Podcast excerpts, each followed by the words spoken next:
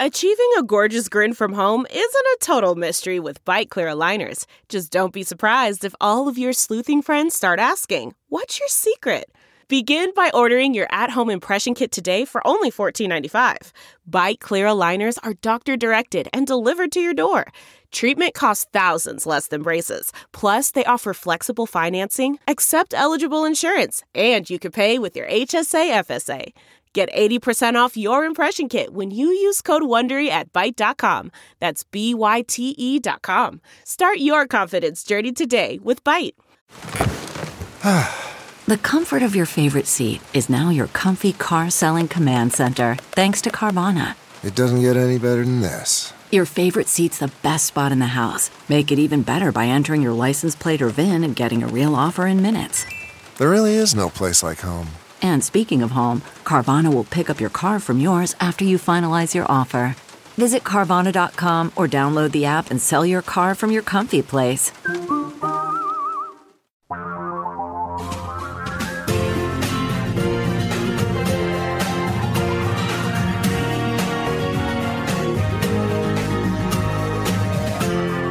This is the Tom Hartmann Program. Welcome back. Tom Hartmann here with you. And on the line with us, our old buddy, the executive director of SocialSecurityWorks.org, Alex Lawson, also StrengthenSocialSecurity.org, A Law 202 on Twitter, or SS Works, also on Twitter. Alex, I take it you're not live from the Four Seasons landscaping, although I've seen the picture of you guys there without the hair dye running down your face like Rudy did. So, welcome back to the program. Tell us what's going on with Andrew Saul, first of all, uh, after you want to clear up the uh, Four Seasons thing. I'm just impressed, Tom, with you. I always am, but I was looking for a way to bring up the fact that I had just visited this landmark in Philadelphia because while I was there, there were two other people there who are huge fans of yours and somewhat knew my work because of your show, Tom. So I Oh, thought that cool. was amazing. Yeah, that's great. So tell us about Andrew Saul. The last time you were on, um, a a couple of months ago, we were talking about how Trump put uh, these two guys, Saul and David Black, in charge of Social Security and Medicare with the explicit purpose of basically destroying these programs. What's the latest on this? Fired. That's the latest, and it's wonderful news for all of us. You're exactly right, and as your listeners know, you know better than many people, Trump's thing was to put saboteurs in place. You know, DeJoy at the Postal Service, his whole job is to wreck the U.S. Postal Service. Andrew Saul's job at the Social Security Administration was to wreck the Social Security Administration. And that's why there's unprecedented opposition or push to oust him from that position coming from the chairs of the Social Security committees in the House, in the Senate, Senator Sanders, Senator Warren, it's Senator Brown and Representative John Larson are the chairs. The unions representing basically the entire workforce, the disability community, the seniors community, everyone was saying, get rid of these guys. It's worse than the fox in charge of the hen house.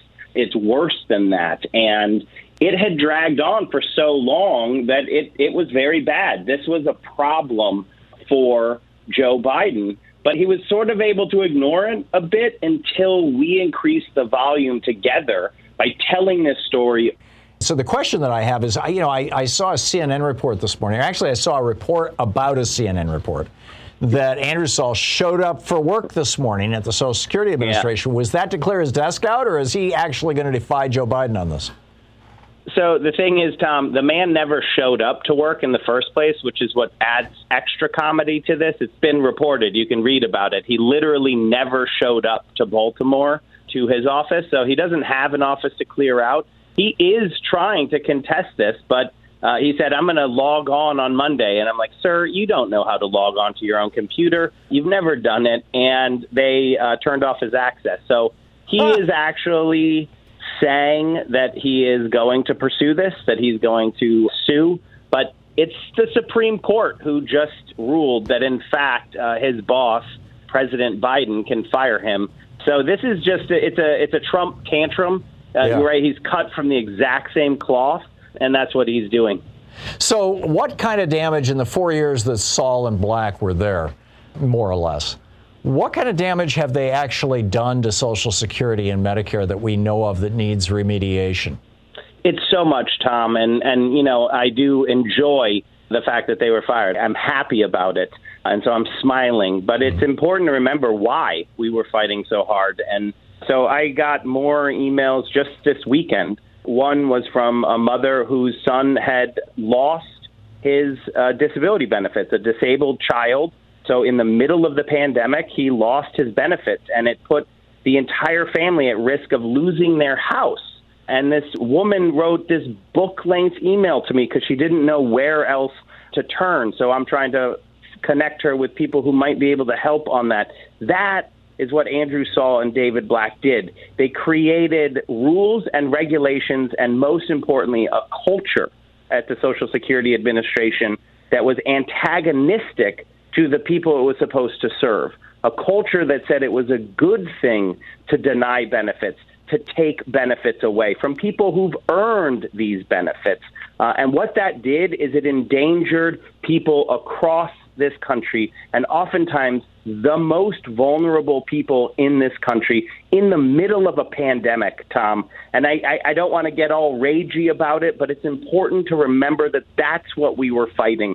That's what these goons uh, were put in place to do. And we have a lot of work uh, to not only fix what they have broken, to change the culture back to one of service, where if you earn your benefits, you get the benefits uh, that you've earned. Uh, where Social Security is the rock that we can all count on. We need to ensure that that's never challenged. Uh, and that is a huge task. But it's not the only thing we have to do because we also have to expand Social Security. It's not just enough to get rid of these reactionary forces we have to push our positive, progressive agenda and expand this system for everybody in this country. Yeah, amen. Amen. So, uh, who has uh, President Biden put in place of Saul and Black, and do they require Senate confirmation? They do. There's an acting commissioner right now, Kilolo, who was put in place a bit earlier to be a policy, the head of the policy. She basically took the hatchet man of David Black and Andrew Saul, a guy named Mark Warshawsky. She took his job. She's fantastic. She's a Social Security expert.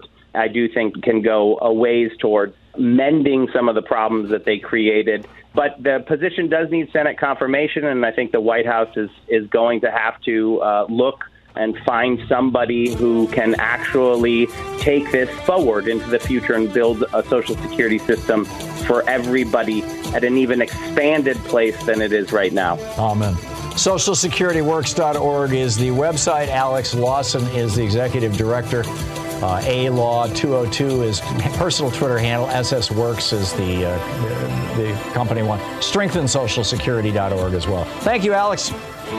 Thanks, Tom. This is the Tom Hartmann Program.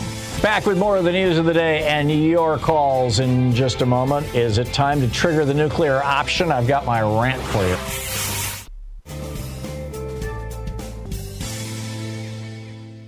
Pam in Fort Collins, Colorado. Hey, Pam, what's on your mind? Hey, Tom. Thank you so much. I'm such a huge fan of your show and your writing, so thank you for having me on. Um, real quick question I was hoping to ask Alex about I'm a recent state employee of Colorado, and so I no longer pay into Social Security. I pay into their PERA plan. And so my question is how many other states do this? You know, have their state employees pay into a pension plan rather than Social Security? And is this one of those, you know, slow killing of Social Security that Republicans have put into place in these states in order to undermine Social Security? And finally, ha- having paid into Social Security for 30 years, then do you get Social Security in these state plans? Hope right. that makes sense. Yeah, I don't know the answers to your questions, Pam. I, I, I think I do, but I'm reluctant to say so for fear that I'm wrong. I do know that the Social Security program, when it initially started, was very restricted, didn't cover a lot. There were lots and lots of people it didn't cover, including state and federal employees and including, like, the railroads, you know, people who work for the railroads. And whether this was you know, the genesis of this and, and how it plays out, I'm just not sure of. Pam, so I'm sorry, I don't have the answer to that question. We, you know, sometime in the next month or so, so particularly if the summer slows down a little bit, we need to get Alex on and just do a good Q and A on Social Security and, and Medicare issues. Pam, I'm sorry, I don't have any answer, but thank you for the call. It's nice to hear from you. I promised you a rant. I, I, let me let me at least get into it here right now, and then uh, this is it's my my piece over at HartmannReport.com. It's titled "Time to Trigger the Nuclear Option," and the nuclear option, of course, is this is this hole in the filibuster or is blowing a, it's the process of blowing a hole in the filibuster. The filibuster started back in eight, well, arguably it was set up in 1806 when Vice President Aaron Burr suggested that Congress make a small that the Senate make a small ch- change in their rules for ending debate.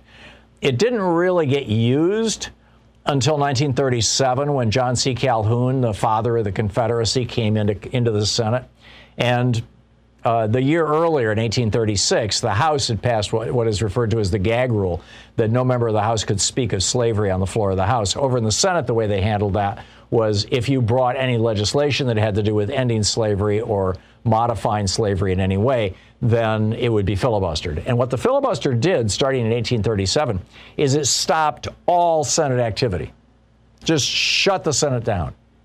And so the only way to stop the filibuster from 1837 until 1917, the only way to stop the filibuster was to withdraw the legislation, which is what they did.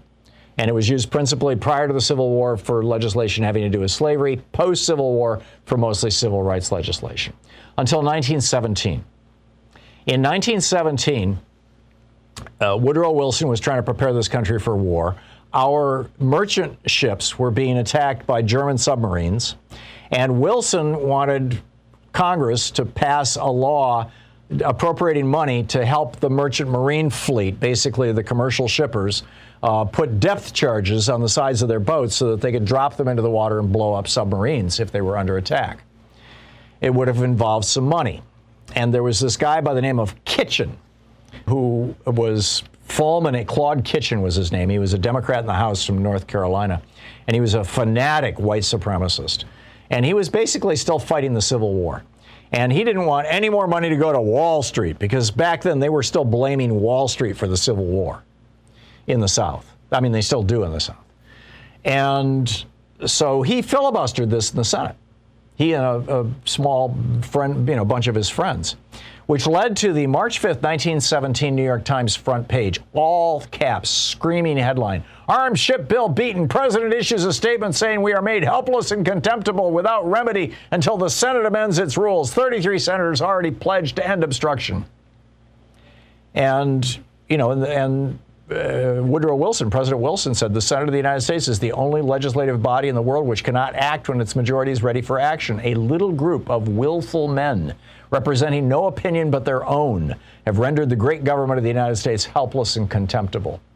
So, one of the senators, a guy from Montana, his name was Thomas Walsh, he came up with an idea. And he said basically, the Constitution says that there's some things that the Senate has to do. And so we have to be able to break a filibuster so that we can conduct the business of the Senate. So let's make a rule that if two thirds of the senators vote to stop the filibuster, the bill doesn't have to be withdrawn, the filibuster just dies. And uh, about a week later, the Senate, this was in March of, of, of 1917. About a week later, the Senate adopted that bill. They changed the bill, and that's where the supermajority came from. It's been changed over the years. Now it's down to 60 votes. It was 66 votes for a while, or the equivalent of it in 1917. And he called that the constitutional option because it meant that the Senate could continue to do the business that it was mandated to do under the Constitution. Fast forward to 1980.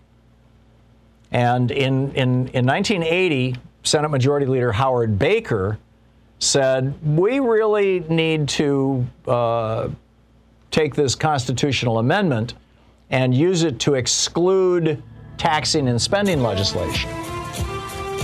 And so, thus, we got reconciliation, budget reconciliation. I'll finish the story on the other side of the break because it's a really fascinating one. And, I, and, and, in fact, I'm just going to leave it at that. Just pause that thought. We'll pick it up in five or six minutes. I'll finish this thing. It'll take a few minutes, and then I'll pick up your phone calls. We'll be back. It's time to consider the nuclear option. It's over at HartmannReport.com if you want to check it out. It's got all the links to all these stories I'm telling you about.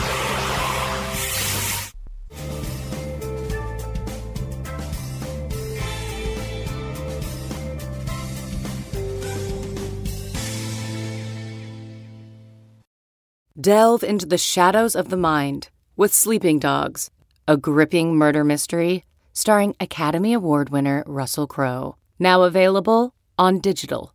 Crowe portrays an ex homicide detective unraveling a brutal murder he can't recall. Uncovering secrets from his past, he learns a chilling truth. It's best to let sleeping dogs lie. Visit sleepingdogsmovie.com slash Wondery to watch Sleeping Dogs, now on digital. That's sleepingdogsmovie.com slash Wondery. CarMax is putting peace of mind back in car shopping by putting you in the driver's seat to find a ride that's right for you. Because at CarMax, we believe you shouldn't just settle for a car. You should love your car. That's why every car we sell is CarMax certified quality so you can be sure with upfront pricing that's the same for every customer. So don't settle. Find love at first drive and start shopping now at CarMax.com. CarMax, the way car buying should be. This is the Tom Hartmann Program. Our book today in the Tom Hartmann Book Club is Why You Should Be a Socialist by Nathan Robinson. This is from the introduction. In the last few years, U.S. politics has been completely upended. The presidency of Donald Trump, which took politicians and commentators by total surprise, shattered a number of Washington orthodoxies. Very few experts thought that a loquacious, loutish reality TV star was capable of rising to the nation's highest office. But they had misjudged political reality and forgotten the cardinal rule anything can happen. Trump's improbable rise to power was not the only political irregularity to occur over the last several years. While Trump was defeating the most powerful figures in the country's two major political parties, another unexpected phenomena was occurring the rise of a new radicalism on the left. When Bernie Sanders began his campaign for the 2016 Democratic presidential nomination, no one expected him to pose a serious challenge to Hillary Clinton. Clinton was the consensus choice of the party establishment. Influential Democrats openly said it was her turn. Sanders was in the race as a protest candidate. Not only was he considered a marginal figure in Washington, lacking both connections and funding, but he did not have any of the characteristics that traditionally had made one electable. He was old. He was from a tiny state known for hippies and cheese. He was not particularly photogenic, polished, or popular. And he was an avowed socialist in a country that had had a half century Cold War between good American capitalism and evil Soviet socialism. It was not, however, a year in which the traditional criteria of electability would matter especially much. Sanders, perhaps as much to his own surprise as anybody else's, quickly attracted a significant following. His radical message, stingingly critical of the existing Democratic Party, resonated strongly with progressives who felt let down by Obama and viewed Clinton as part of an uninspiring and possibly corrupt political dynasty. When the first primary contest came around, February 2016 Iowa caucuses, Sanders achieved a shockingly strong result, coming close to beating Clinton outright. As Sanders began to fill stadiums with crowds, attracting a highly visible and well organized following, it quickly became clear that the race would not be the coronation that Clinton had anticipated. Clinton ultimately won the Democratic nomination, but it took a bruising fight. Sanders was no mere protest candidate. He was a serious competitor who won 23 contests to Lincoln's to Clinton's 34. While Clinton received over 16 million votes across the various primaries, Sanders achieved a remarkable 13 million. It was surprising enough that a socialist candidate could be anything more than a gadfly in a major party do- nominating contest. It was downright stunning that such a candidate could rack up nearly two dozen primary victories against one of the most experienced and well connected members of the Democratic Party. Sanders' unexpected rise to prominence represented an extraordinary shift in the political landscape. The nearest precedent was Eugene Debs' 1920 presidential run on the Socialist Party ticket. Debs achieved nearly a million votes, despite being in prison for defying the World War I draft. But even Debs didn't pose a serious electoral threat to the dominant parties, receiving only 3% of the general election vote. Sanders, who once recorded a spoken word Eugene Debs tribute album and kept a portrait of Debs in his office while mayor of Burlington, Vermont, achieved a far greater measure of success. He may not have started the political revolution that he often spoke of, but he came relatively close to poaching the presidential nomination from the party elite's pre selected candidate.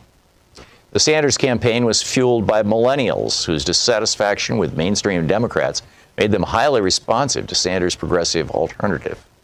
Clinton may have had more supporters than Sanders overall, but young people of all races and genders preferred Sanders over Clinton by large margins. With the exception of Lena Dunham, it is hard to find many people under 30 who had much enthusiasm for Clinton, a candidate they associated with Wall Street, cronyism, and the Iraq disaster. Sanders' success with millennials, while unanticipated by pollsters, did not occur purely because of Sanders' political skill. It happened because a revolt had been brewing among young progressives for years, as they had steadily grown more and more alienated from the Democratic Party mainstream. Ever since the Occupy Wall Street movement in 2011, young people in the United States had been becoming increasingly radicalized. Weighted down with debt, paying through the nose for health insurance, unable to afford to have kids, and frustrated by an undemocratic political system that implements the policy preferences of rich elites, millennials were both frustrated and tired. Sanders came along at just the right moment. They had been waiting for someone to say what was on their minds that the economic and political systems were unfair at their core and needed a drastic overhaul. But the Sanders campaign was just the start. Joe Crowley had been in Congress for 20 years and was one of the highest ranking members of the House Democrats. He was considered a serious contender for the party leadership and known in his New York City district as a well connected part of the local Democratic machine. He was the sort of backroom deal making congressman whose influence is disproportionate to his name recognition. Alexandria Ocasio Cortez was not an important figure in the Democratic Party, far from it. She was a 28 year old bartender and activist who had once interned for Ted Kennedy and had worked for Bernie Sanders' campaign. A member of the Democratic Socialists of America, she was considered the longest of long shots in her primary contest against Crowley. Crowley had endorsements from powerful political organizations like the AFL CIO. Why You Should Be a Socialist by Nathan J. Robinson.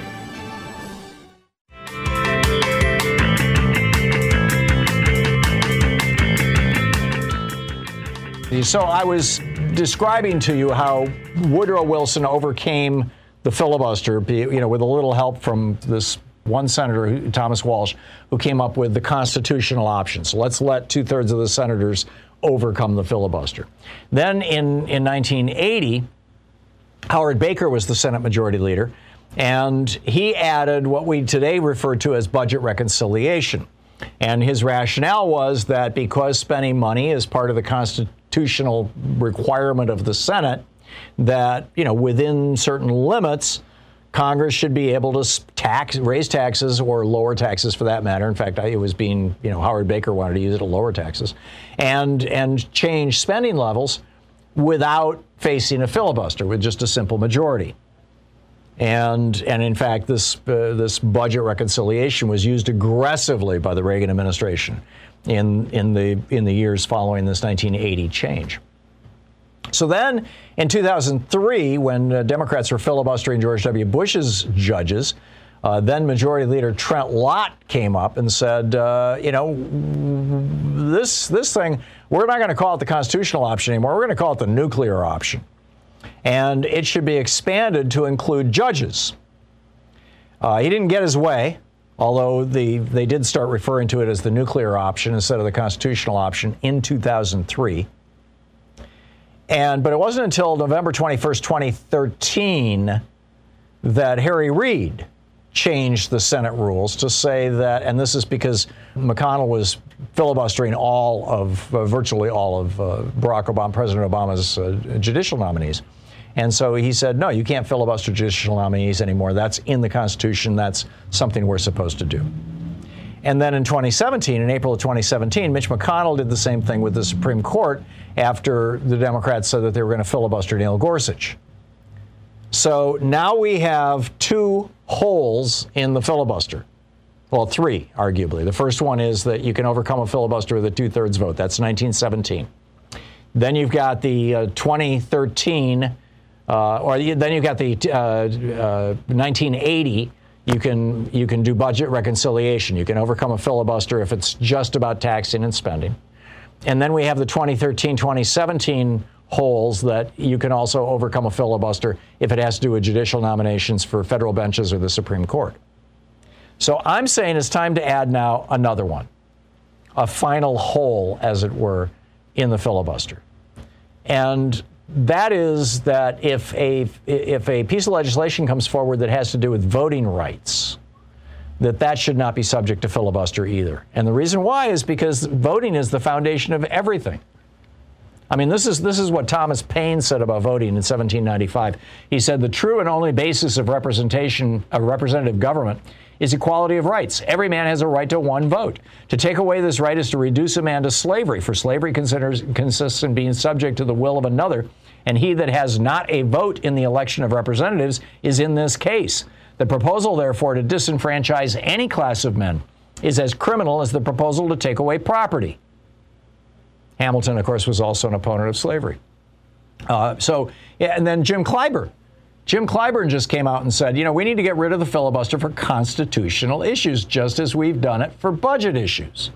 If you want to argue how high a wall should be or whether you should build it, those are issues that are political. But you, nobody should filibuster anybody's constitutional rights, said Congressman Jim Clyburn. He said, We've done it for the budget and a reconciliation. And uh, he said it's much better word to apply to constitutional issues than it is to the budget. I completely agree with him. I think it's time for Senator Schumer to say, you know, the right to vote is in the Constitution. Voting rights are something that we will no longer allow to be filibustered. Now, I realize it's a two edged sword because if they pass the For the People Act and the John Lewis Voting Rights Act, then when the Republicans take control of the Senate and the House, and there's a possibility of that happening, then they could simply pass a law saying, we're going to take that Texas law or the Georgia law, and, you know, I mean, they could just reverse it, right? But let them try. Let them try. I'm willing to take the chance. I think the politics here are on our side. I think the, you know, what is right is on our side. You know, I don't see this as something that we should be uh, wringing our hands over. I think they need to get on with it. Uh, oh, I've got this uh, quick, quick geeky science for you. This is fascinating. You know, everybody is like, I got to walk 10,000 steps. You know where that came from?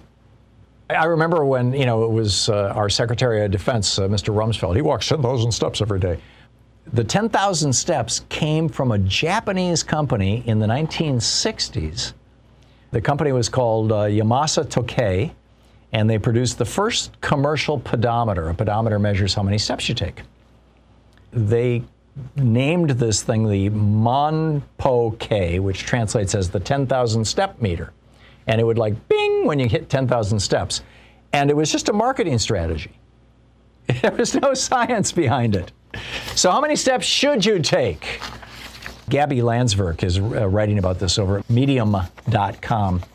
And she quotes a study, a 2019 study on older women found that those who walked 4,400 steps a day had lower mortality rates over four years than those who walked the least, which was around 2,700 steps a day. The reduction in risk, she writes, appears to max out at around 7,500 steps a day, which would be what, around three, maybe four miles? No additional benefits to walking 10,000 or more daily steps, at least in terms of things like heart disease, well, mortality in general as you walk, you know, our lymphatic system does not have a pump like our circulatory system does. It doesn't, there's no heartbeat for the lymph system that cleans our body of toxins.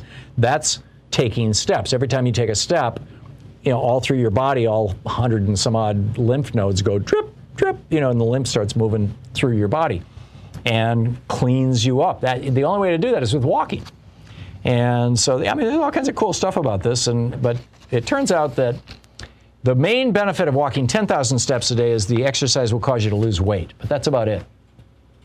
So no need to uh, no need to walk 10,000 steps a day, but you do need to walk a couple thousand. You do need to be walking at least a mile or two every single day. And I can tell you from personal experience, the improvement in mental acuity, of physical stamina, of just feeling good is massive if you just walk a couple of miles every day, just go out and walk six, eight, ten blocks. You know, put on a pair of headphones and listen to a book on tape if you have to, or uh, you know, or listen to the birds and and you know, enjoy yourself. Anyhow, let's pick up your phone calls. Nicholas in uh, San Cristobal, Mexico. Hey, Nicholas, what's on your mind today? Thomas, two things I hope you'll address. because they seem to be very important to me. The, the one, the first is, is rather broad. I was just reading something in the New York Times, I guess it was this morning, something about Tucker Carlson and how influential he's become. In the he's the number one host apparently now on Fox. He's outrun right. Hannity even, and they they said he only has 2.4 million listeners or viewers in right. evening. How is it possible in a country of 300 plus million people that someone who has two two million followers is so influential? And a second quick question, which is very important to me, and I think to you. What is your read on what is going on in Cuba?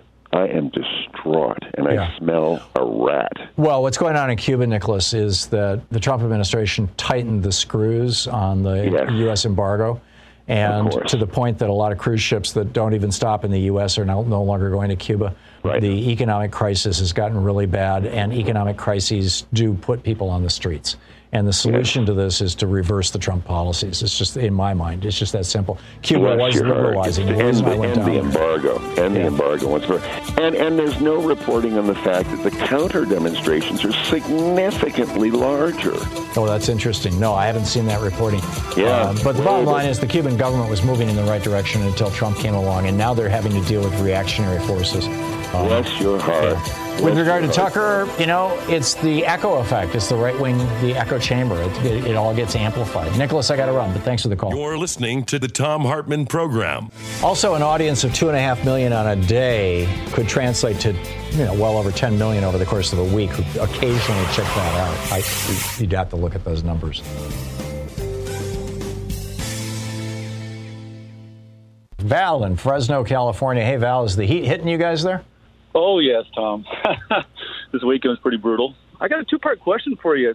I don't know. I'd like to see what you think. There's any hope for people to start trusting the government because I think that's a big, big issue. I mean, with a lot of people, they don't trust the vaccines. First of all, now the government, and then this whole thing about going door to door. I was hearing stuff too. I was I listened a little bit of Fox News yesterday, and yeah. anyway, so yeah, you're right. Val, um, the main the main reason why people don't trust government in the United States right now is because we have all seen stories and heard stories uh, and, and just can see the evidence right in front of us that politicians are owned by very powerful and wealthy interests.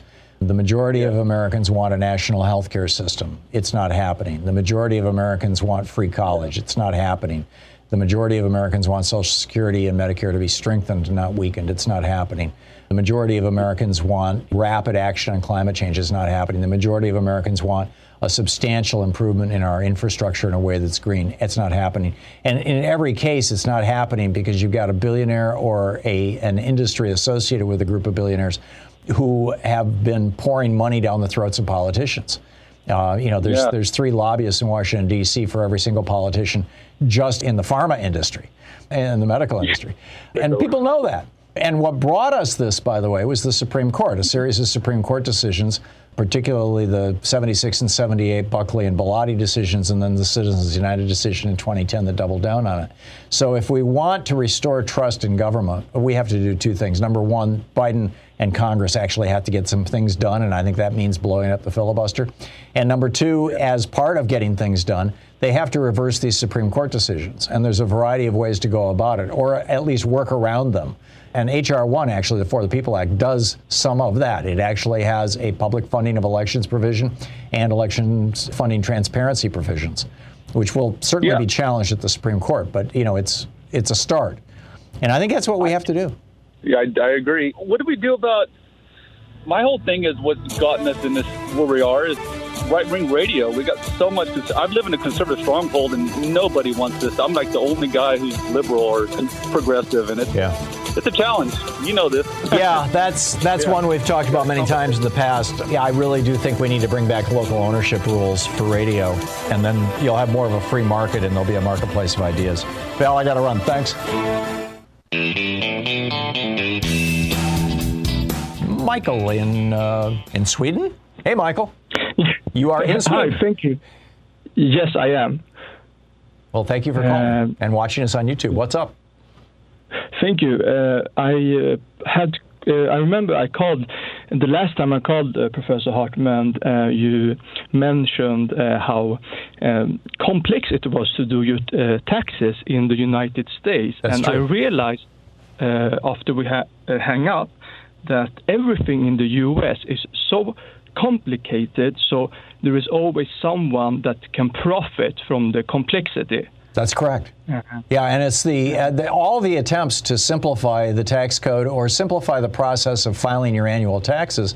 I don't know how it works in Sweden. I believe it's Norway. They mail you their belief of you know they do your taxes for you and then send it to you and say does this look right and you check it off and sign it and mail it back how does it work in sweden but I, oh, uh, to, Yeah. to your point it, all of the efforts to, to, to change that here in the united states have been blocked by by the, the the tax preparing industry it's a multi-billion dollar industry here in the united states How's it work in sweden Yeah, no, but- yeah, I'm here. They, you know, they do it for you, and I got, you know, we got, we have this government ID app. You get it in the app, you log in, and for me, it, it, it takes every year 30 seconds and not more.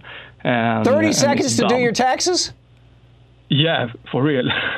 wow, I want that. but uh, but the reason uh, I also called today uh, was that I want to share something with you that uh, and the listeners. Um, I am uh, very sensitive to noise, and when I moved into my new apartment, uh, which is not really that noisy, but for me, who wakes up by the sli- slightest noise, uh, so uh, when I moved in, I logged in to my government ID app, and one week later, uh, I got twenty thousand dollar for free from the government to soundproof my home. And that is, and, and, and when you have the highest uh, voting turnout in the world, that is what you get uh, real FDR freedom.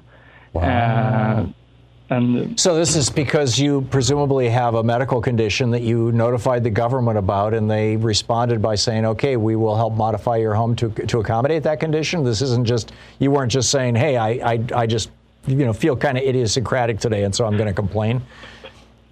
no, I have uh, ADHD and autism. Uh, but when you know when someone says we are from the government and we are here to help, that's a great thing. Yes, Uh, apparently in Sweden. Yeah. and and, and it's, it's and also the, you know that's important with voting because here uh, it's you know easier to vote to not to vote and in areas where uh, people are less likely to vote they make it you know 10 times easier How? and uh, well, here's when I was younger, um, I was a bit ignorant, and I, I, I didn't want to vote. But I never succeeded because it was, you know, it was impossible to avoid. You were shoving up you in, in your face. I couldn't go nowhere without a major, you know, place where, where they, they, they, it is like when you're a tourist at tourist restaurants. They, you know, they do everything to get you into voting. Ah, so Uh, it was like a, a, a, a national PR campaign, essentially, to please please go vote. Exactly, and if you for some reason can't vote, you know, they uh, go to the voting place or, or mail, they come to you and, and set up a booth for you. Um, uh, You know, it's just the government, uh, the voting government is very independent and they want everybody. But here's the thing, Professor: all Scandinavian countries are great, but you know, I think the Sweden is the best, and and the reason for that is that in the 70s and the 80s, when uh, we had our own brilliant, charismatic Reagan, but the difference was that Olof Palme was uh, a social democrat and pro FDR, and that is also why I think that uh, your next book after the hidden history of Big Brother should be the hidden history of the Swedish model. Oh, interesting. That was Olof Palme. Was he? He was the guy. he was the guy, and I was thinking I was going to send Louise a bunch a bunch of stuff with him and translations, and uh, so you can you can check it out if you want. I'd love to see it. Uh, you know, I've, He I've was killed actually. I remember his name. I just don't remember a great deal about him. I mean, that was many years ago. But that's mar- that's marvelous. Michael, thank you for sharing that with us. Thank you, Professor. And and and yeah, and, th- and thank you for watching us there in Sweden. It's great Can I with can. I say just one one one last thing if you I certainly may? may. Thank you. To, to all the 7 million young listeners of the show, uh, go deep into personal development and then read all the Tom Hartmann books. And third, download the Tom Hartmann app to enjoy with your morning coffee. and, f- and four, run That's not office. necessary, Michael. run for office, and when you run for office, be like the psychopaths like Mitch McConnell, but do it for the good of the people. Yeah. I wish I was a citizen. This is what I would do. Yeah. Run for office is a big one, and and participate, you know, and, and, and show up at your local. Uh, even if you're a Republican, show up at the local Republican Party. If you're a Democrat, show up. The, yeah, I mean, get involved with the political activity here in the United States. It's we have such a, a lack of a sense of citizenship, and I know in the Scandinavian countries, I'm not as familiar with Sweden. I am a, more familiar with Norway because my grandfather came from there, and and you know I have uh, relatives there and whatnot, and and I've been there many times. But there's a sense of we're all in this together, that the government is us and we are the government in those countries that, that has just been beaten down in this country since the 80s. Exactly. Yeah, and so- I hope and hope I hope you get to a point where you know politics is so boring in Sweden because everything almost works. So I I hope you will Oh, also really? get that we. No, yeah, I mean I don't follow politics, and you know it's all about you know nothing. Everything works. Yeah. uh, and uh, I mean, Martin Luther King, when he was here 50 years ago, he said, "I have a dream that the U.S. will one day be as Sweden." I, I still believe that. There you go. There you go. Michael, thank you. It's, it's nice to hear from you. Thank you so much. And thanks for the great story. We'll be right back.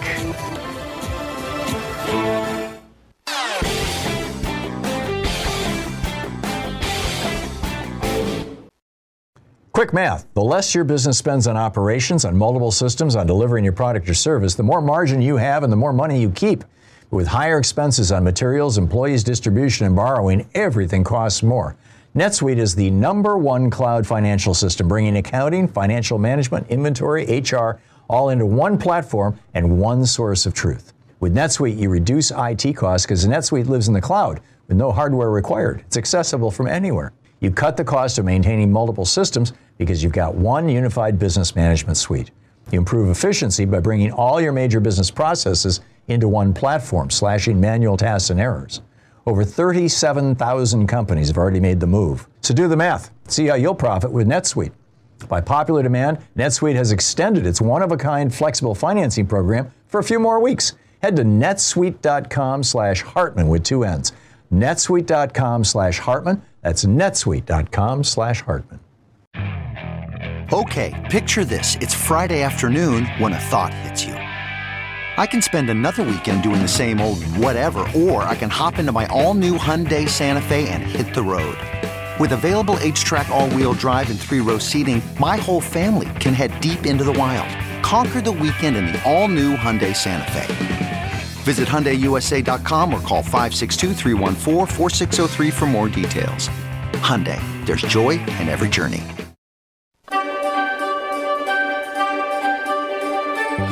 It's the Tom Hartmann University Book Club. Today we're reading from One Nation Under God by Kevin Kruse, How Corporate America Invented Christian America, a book that was very kindly gifted to us by Scott Carter, who was recently a guest on our program. A wonderful, wonderful guy. Uh, at heart, this book seeks to challenge Americans' assumptions, this is from the introduction, about the basic relationship between religion and politics in their nation's history. For decades now, liberals and conservatives have been locked in an intractable struggle over an ostensibly simple question Is the United States a Christian nation? This debate, largely focused on endlessly parsing the intent of the founding fathers, has ultimately generated more heat than light. Like most scholars, I believe the historical record is fairly clear about the founding generation's preference for what Thomas Jefferson memorably described as the separation, the wall of separation between church and state, a belief the founders spelled out repeatedly in both public statements and private correspondence. This scholarly consensus, though, has done little to shift public opinion. If anything, the country has more tightly embraced religion in the public sphere and in political culture in recent decades. And so this book begins with a different premise. It sets aside the question of whether the founders intended America to be a Christian nation and instead asks why so many contemporary Americans came to believe that this country always has been and always should be a Christian nation. As the story of the early months of the Eisenhower administration makes clear, part of the answer, though not all of it, can be found in the mid 1950s when Americans underwent an incredible transformation in how they understood the role of religion in public life. Other historians have paid attention to the establishment of new religious mottos and ceremonies in those years, but most have misplaced their origins. Without exception, without exception, the works on the religious revival of the Eisenhower era attribute the rise of public religion solely to the Cold War. According to this conventional wisdom, as the United States fell into an anti communist panic, its leaders suddenly began to emphasize the nation's religious traits as a means of distinguishing us from the godless communism of the Soviet Union. But as this book argues, the post war revolution in America's religious identity had its roots not in the foreign policy of the 1950s, but rather in domestic economics and politics of the 1930s and early 40s. Decades before uh, Eisenhower's inaugural prayers, corporate titans enlisted conservative clergymen in an effort to promote new political arguments embodied in the phrase, quote, freedom under God, end quote.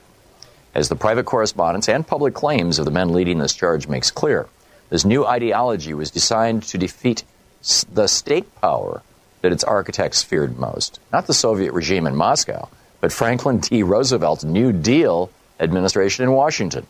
With ample funding from major corporations, prominent industrialists and business lobbies such as the National Association of Manufacturers and the U.S. Chamber of Commerce in the 1930s and 40s, these new evangelists for free enterprise promoted a vision best characterized as Christian libertarianism.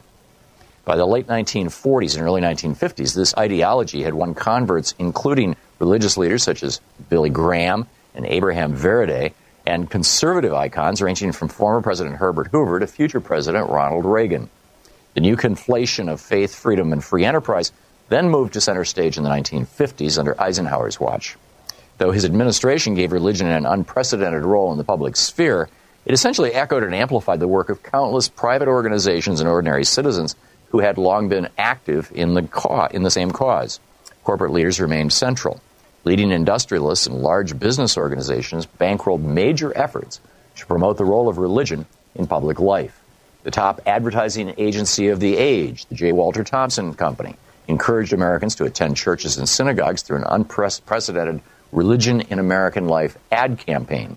Even Hollywood got into the act with the director Cecil B. DeMille helping erect literally thousands of granite monuments to the Ten Commandments across our nation as part of a promotional campaign for his blockbuster film of the same name.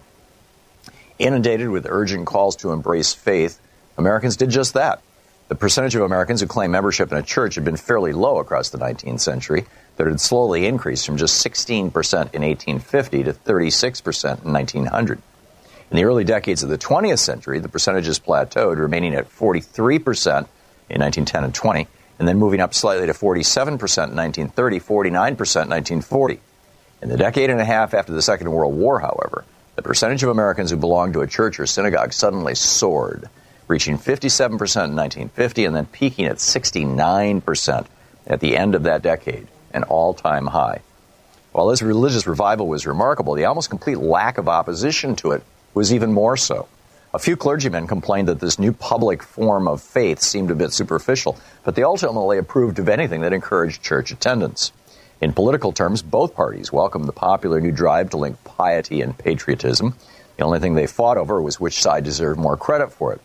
Legal scholars likewise claimed there was nothing to fear in these changes, arguing that the adoption of phrases and mottos such as In God We Trust or One Nation Under God did not impact America's commitment to the separation of church and state. Such, acts of ceremonial deism were, according to Yale Law School Dean Eugene Rostow, nothing but harmless ornamentation, so conventional and uncontroversial as to be constitutional.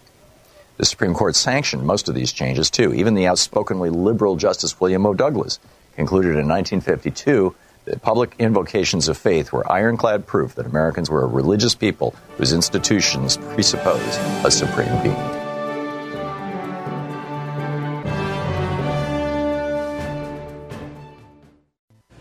Wayne in Seattle. Hey, Wayne, what's on your mind today? Howdy, Tom. Hey. You're my favorite guy. I listen to you every day Thank when you. I can. Thank you. You know, the words of Jesus, the good words, he doesn't have any bad words. But I mean, those things are just amazing. But the thing is, powerful people have used religion to control people all through the centuries. And now, like, people have two jobs to have to own a house, and they got to make some good cash too to do it. You know, they got football to watch and soccer to watch, and they don't have time to go to church, and they don't want to pay the church 10% of their income which they don't have to spend because you know times are hard. So you're saying, you know, Wayne, that I, the that the destruction of the middle class that Reagan initiated in 1981 and has you know moved at least 10 percent of Americans out of the middle class and into the working poor, that that's the main thing that has gutted or has reduced the number of people who claim that they are Christians from over 80% in 70, 76, I think it was, to uh, only 44% now? I think people have just got clear minds now. They know that this phony religion thing, you know, Jesus and the Bible. I don't, I don't say they're phony, but Yeah. these phony churches where they make millions and millions of dollars in old Rolls Royces and all this other crap, you know, they're just sick of it. You yeah. know, Yeah, the guy's saying, send me money, I need to buy a new private jet. I mean, that actually Exactly. happened, you know, two years ago. It's like, I mean, I think they've just given up. You know, it's like you can lie to me once and then shame on me. Lie to me twice, it's shame on myself. So yeah. I think they're tired of being lied to. yeah, I get it, and I'm with you. Thank you very much, Wayne, for the call. Larry in Los Angeles. Hey, Larry, what's up? Hey, relates to Donald Trump being the boy who cried wolf, mm-hmm. and Republicans always running around claiming that they're very religious, but they are the ones who's, who are telling the most lies, including Trump with his 30,000 lies. And you get people listening to these guys and knowing they're lying. If they were religious and they're thinking these are the religious people, well, then what am I? So you think Trump helped kill Christianity as well? He's helping, and along with all of these Republicans who are going, getting up there and claiming that there was fraud in the last election, and everybody knows these guys are lying. Right. And there's no Basically, such thing as global Trump- warming and all these other Right. frauds that they peddle. And then basically what they're doing is they're teaching the religious people to put their Bibles away. The Bible tells you that if you lie, you will not be welcome in the new world. And people who read the Bible know that. And then they watch these Republicans get up there and every day tell a blatant, bald-faced lie. Yeah, and you don't And- need the Bible to tell you that, by the way. I mean, I, every every society that has ever been discovered, you know, uh, pre-literate societies, Aboriginal, Indigenous societies, people who, who have never been exposed to what we would call organized religion, human beings know lying is wrong, stealing is wrong, killing is wrong, cheating is wrong.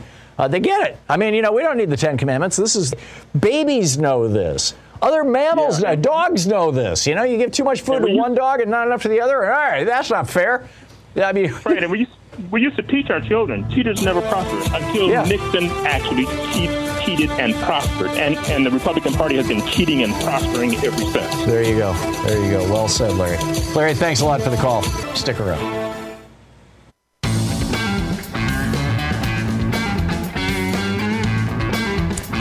And welcome back, Cindy in Houston, Texas. Hey, Cindy, what's on your mind today? Hey, how are you? I'm just thank you. I'm just really glad on what you're talking about today. It's something that's actually it means a lot to me as far as you bringing this up, Christianity. I have some young adults, and I also know other young adults as well, and they turn away from Christianity. And the reason why they turned away is because they have seen those that say that I'm a Christian, but yet say, "Oh, Trump is the best president." While at the same time turn around and hurt those that are at the border. There's no love or no compassion, and that's what Jesus is. And to see this Christianity out there without that love and that compassion, which is what Jesus stands for, is very hard for me, even me as a 55 year old woman, to even to accept. Yeah. I grew up in a very religious home, very much, and so you know it's just hard to understand how how it's happening and it, it's weird and it's confusing and it's very very sad. But i understand the reason why the young adults are turning away is because they understand what's going on. And it takes a it's going it takes a lot of us that know what jesus is to stand up against the hate and the evil that's out there which is what the churches are standing In for In the name of Christianity. Cindy, I completely agree with you. I continue to call myself a Christian if anybody asks, because I want to claim the teachings of, of this guy in the Bible who's, you know, described Mhm. as Jesus Christ. I think those teachings are useful. I think they're important. I think they're meaningful. They are personally meaningful to me. But I can tell you that most churches wouldn't want me as a member because I'm Uh, that- well, and and, and um and I'm the, the the the same thing for me as well. And I don't go to church anymore on Sundays. Yeah. I just I can't. You know, it's hard. It's hard to fathom. And to see when Trump was in the White House, to see that to see people that I even know and relatives, it's very very confusing. And so anybody anybody that's listening to anybody that's listening to you right now, if you feel like I do, just hang in there and. and um, you're not you're not by yourself because it is very hard to understand. I think the pendulum's going to swing back, Cindy. If it doesn't, we're going to end up like Europe, and churches are just going to be ceremonial places. You're absolutely right, and that's exactly where we're headed. Yeah, but I think that Mhm. there's a good chance that the you know there there are denominations that do embrace the actual teachings of Jesus, Christian denominations, and right across the board, from Muslim mosques, uh, uh, Jewish Mhm. synagogues. Louise and I, for years, uh, would sit zazen. You know, there's a Zen, a Zen group. There was a Zen group here in Portland that we used to go sit with every Sunday. Nobody Mhm. says anything, right? You just go in, you sit down for a half hour, just be Right. there with everybody. Not at all religion. Re- You know, it's I mean, I Right. suppose it's a Right, religion. but- but but it was like you know it fulfilled it met our need for a sense of spirituality i think people are yearning for that and there are groups that will fill that void cindy i've got to move along but thank you for the call you said it so very very you. well thank you richard in huntsville texas hey richard what's up Oh, thank you very much. This is a good segue into what I want to talk about. Uh, let me paint some credibility for myself, if you will. Um, a history degree, Sam Houston, here in Huntsville, 2005. Graduated history degree and minor in political science. There's a, about a half a mile from my house. There's a historical marker about my aunt, who I remember very fondly and very vividly, who was instrumental in getting the 19th Amendment passed. There Hmm. was a documentary about her a few weeks ago on PBS, about an hour and a half. Her name is Minnie Fisher Cunningham. I don't know if the name rings a bell, but Google it if you will. Anyway, what I want to say is the only thing we learn from history in America is that we refuse to learn anything from history. well Now, let me- said richard Yeah. Well, thank you. Let me give you three points to back it up. Prohibition slash war against drugs. Prohibition, mm-hmm. we made millionaires out of thugs. The war against drugs, we're making billionaires out of thugs. That's number one. Number two, the Vietnam War slash Iraqi War. Yep. If they don't know democracy, then we can't grow democracy. Right. Both of those countries didn't have a clue what democracy is, and here we are in there having our soldiers, having our fellow Americans die for what they don't even understand. Yeah, uh, Stanley McChrystal, the General McChrystal, once said to me, uh, in, in we met in Washington D.C., and he said, "We can't kill our way to victory in Afghanistan. We couldn't do it in Vietnam either. You can't occupy a country. Okay, you know that's a great lesson of 1776. People don't like being Yeah, occupied. th- that we haven't learned. It's Yeah, very exactly. We, we refuse to learn anything from history. And number three, and more importantly, and, and currently, fascism. Fascism, its infancy right now is so parallels its infancy in the 20s and the 30s in Europe, Yep. especially specifically Germany. Yep. And people cannot see the, the how it parallels. They need to take a lesson in history. However, like I said, I do have a degree in history, and I try to talk to these people, and they always go to what aboutism? What Mhm. about this? What about that? And it's like you're talking fiction, and it's it's so you can see what's going on with people saying, "Oh yeah, what Biden's a pedophile," and that Tom Hanks is. Look, this is what the Russian, this is Putin's Russia countering all of the disgusting stuff that is real. Yeah, no, I agree. And it's not just Putin, by the way. We're seeing we're seeing Saudi trolls and Iranian trolls and North Korean trolls, and increasingly trolls just from good old-fashioned white supremacist groups. And it's a terrible thing. Richard, thank you for the call.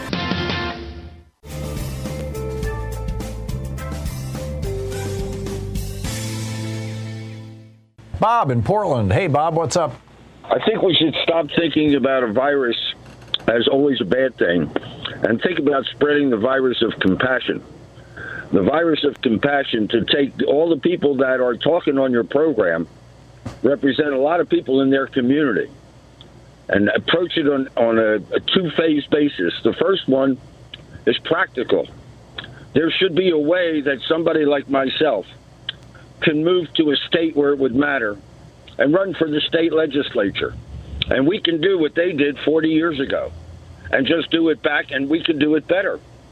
Because if we have, we have more people and we have the resources to do it, it just needs to be focal. You know, the push that they're doing right now is to get people on school boards. And school boards are, you know, one, one of the more common career tracks, essentially, for somebody who ends up in Congress is they start with the school board, then they go from the school board to the, the city council, then they go from the city council to, you know, and it just goes on, you know, and eventually they're governor, you know. So, you know, you don't need to start at the level of Congress. Well, you got to start somewhere. Yeah. And and since we've got the numbers, and they get it by gerrymandering. We should be able to turn it around somehow to make it so that uh, enough of the people who feel about compassion, whether they're Christian, Muslim, whatever, they come from all parts of the world. We are unique in this country in, in how it's all put together. And we are fighting for our lives. The difference between it just being rich and poor or inclusive and exclusive, the way you put it. Yeah. And that's basically what I wanted to say. Yeah, well, you said it well, Bob. Thank you very much. Jerry in Federal Way, Washington. Hey, Jerry, what's up? Well, uh, thanks for taking my call, Tom. But uh, here we've got uh, enormous inflation on the real estate uh, price. Right. And Which is going to translate people- into uh, property tax inflation in a few years. Yeah, well, it already has, and I know people that are paying more in property taxes than they did in house payments when they bought the house. Yep. Yeah, this is why it's it's just I mean, you know, one of the reasons why property taxes are so high is that back when public schools were being rolled out in the late 1800s, early early 20th century, white people who controlled political systems wanted to make sure that poor communities, particularly black and, and Hispanic poor communities, continued to have crappy schools. So they said, you know, or that they could have superior schools. And so it was like, hey, you know, we'll fund our own schools. And thus we've got this property tax system that's just crazy. I mean, do you know in Ireland there's no property tax? You own your property, you own your property. So here in the United States, because of the property tax, we don't actually own our homes. The federal government or the state government owns them, and if we don't pay our rent every year, which is called property tax, they'll take it away from us. You think you own your property? You don't. I frankly think we should do away with property taxes. I think they're they're regressive. I think they're terrible. Uh, you touched a nerve.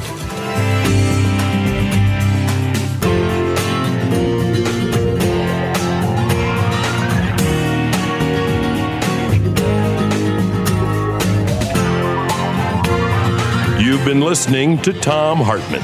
For audio and video archives, visit thomhartmann.com.